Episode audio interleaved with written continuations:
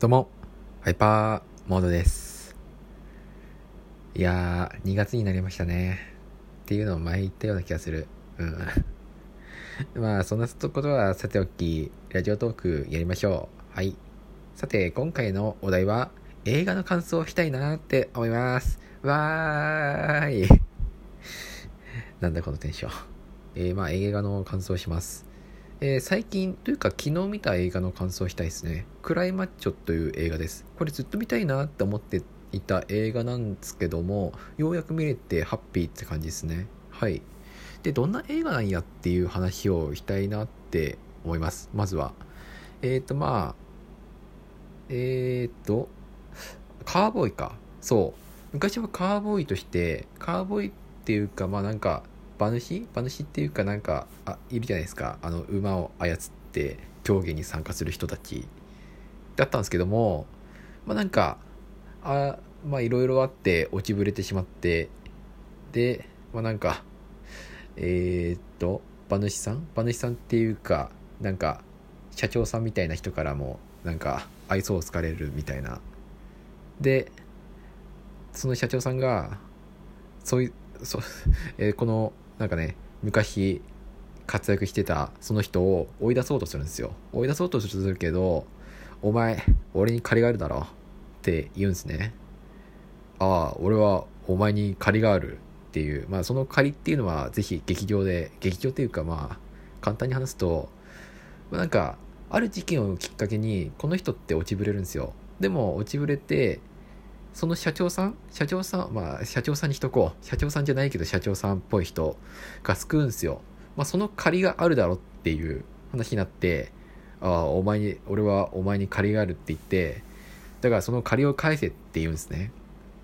でその借りの返し方っていうのが、えーメキシコにいる息子を誘拐しろっていう。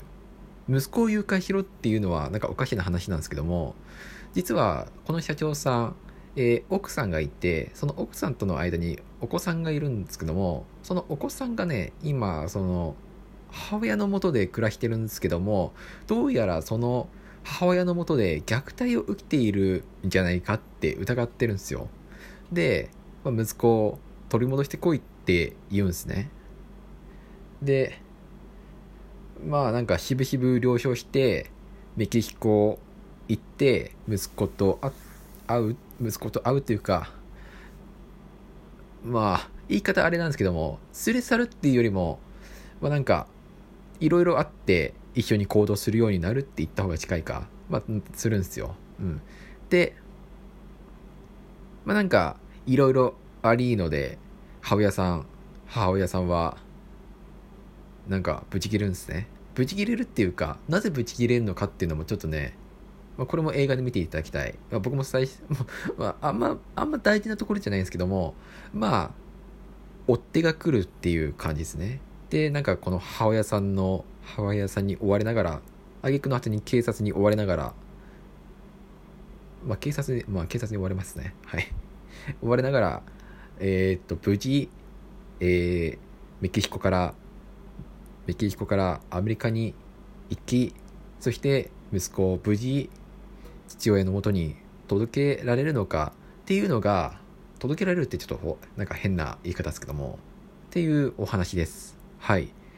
なんかすごい綺麗に説明したんじゃできたんじゃないかなって僕的には珍しい珍しいね。うん。でまあ結論としてはいい映画だった。うん。なんかなんだろうな。いい意味でめちゃくちゃ面白いという映画ではない。なんだろう。本当にパーフェクトな映画なんですよ。この映画って。クライマッチョっていう映画って。人間ドラマもあり先ほど言ったなんか警察に追われたりなんかいろんな人に追われたりっていうハラハラ感もありでなおかつ笑いもあり感動もあり。でもなんか行き過ぎてないんですよね。どちらも。めちゃくちゃハラハラするっていうわけでもないしめちゃくちゃもう泣きを誘ってるっていうわけでもないしめちゃくちゃ感動させようとする映画でもないしなんかちょうどいい映画なんですよ。あらゆる意味でパーフェクトな映画なんですね。うん。だからこれってなんかすごい万人におすすめできる映画だなって思った。なんか迷ったらとりあえず映画見たいと思って迷ったらクライマッチョを見ることを僕はお勧めしますね。うん。ででまあなんか誘拐とかなんか追っ手が来るとかっていうなんかハードボイルドな設定があるんですけどもおまけにカーボーイっていう設定があるんですけどもぶっちゃけた話メインはそこじゃないなって思った。なんかこれはあれですね。えー、っとメキシコ探訪機って言った方が正しいんじゃないかなって思う。いやなんか本当に旅をするんですよ。メキシコメキシコを旅するような話でさ。なんかそこが面白かった。うん。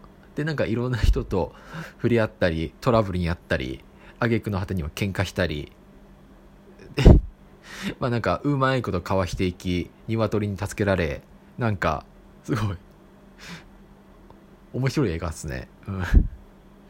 なんかうまいことずらしてくるなって思った。そう。えー、っと、イーストウッドさんですよね。この方ってあれなんですよね、監督さんなんですかね。監督さんってあんまりちょっとごめんなさい、詳しく存じてなかったんですけども、この人の前の作品も見たんですよ。えー、っと、まあ、確か僕のポッドキャスト、ラジオトークでも紹介したんですけども、運び屋っていう映画でも出てきたんですけど、出てきたっていうか、あの、まあ、主演されてて、そう、なんか、そう、運び屋のネタもあったところもね、ちょっとね、見ていきいただきたい。運び屋。あれなんかちょっと面白かったな。うん。ね。なんかうまいことそうですね。なんか運び屋もなんかちょっと違ったな。運び屋も運び屋も最初なんかハードボイルドな設定なのかなって思ったけどなんか見てみるとただのなんかね。おじちゃんがおじちゃんがなんかおじそうおじいちゃんがおじいちゃんがなんか陽気に働いてるような映画なんですよねで、なんか伝えたいことは、あれ別になんかハードボイルドなところ、ハードボイルドっていうかなんか怪しいことやってるところを見せたいんじゃなくて、単純になんか、あれはメインは人間ドラマだなっていうか、人間ドラマっていうか、家族、家族を伝えたいんだなっていう映画なんですよ。なんかそういうなんか、うまいこと、最初に見せたい、最初の引きを持ってきながら、本当に伝えたいものはここだっていうのを、なんか、出す映画だなって思った。うん。本当、なんかここで、例えば、その運び屋だったら、えー、麻薬を、えー、っと、密売するおじいちゃんなんですけども、実は人間ドラマを伝えたい。人間ドラマというか、家族愛を伝えたい。で、今回のクライマッチョだったら、まあなんか、おじいちゃんが、えー、っと、子供を誘拐するみたいな映画なんですけども、実はメキシコ探訪機で、まあなんか、愛を育むみたいな、なんかそういう話なんですよね。うん。まあなんかこれはどの映画にも共通するところなのかもしれないけども、なんかそこがなんか分かりやすいなっていうか、面白いなって思った。うん。っていう話さ。はい。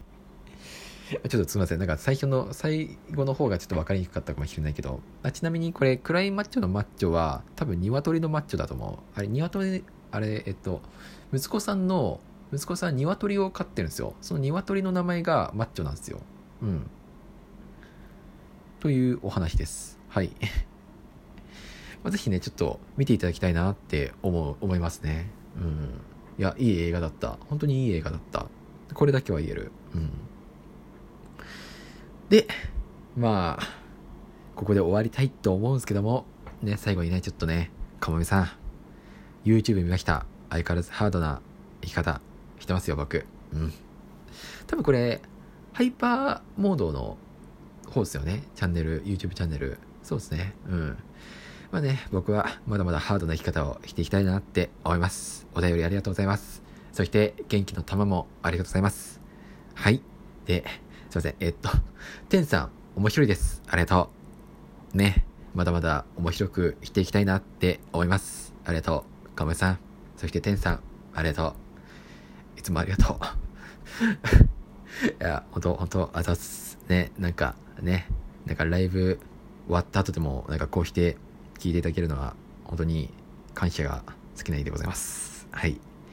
なんか、え引き続きよろしくお願いします。というわけで、はい。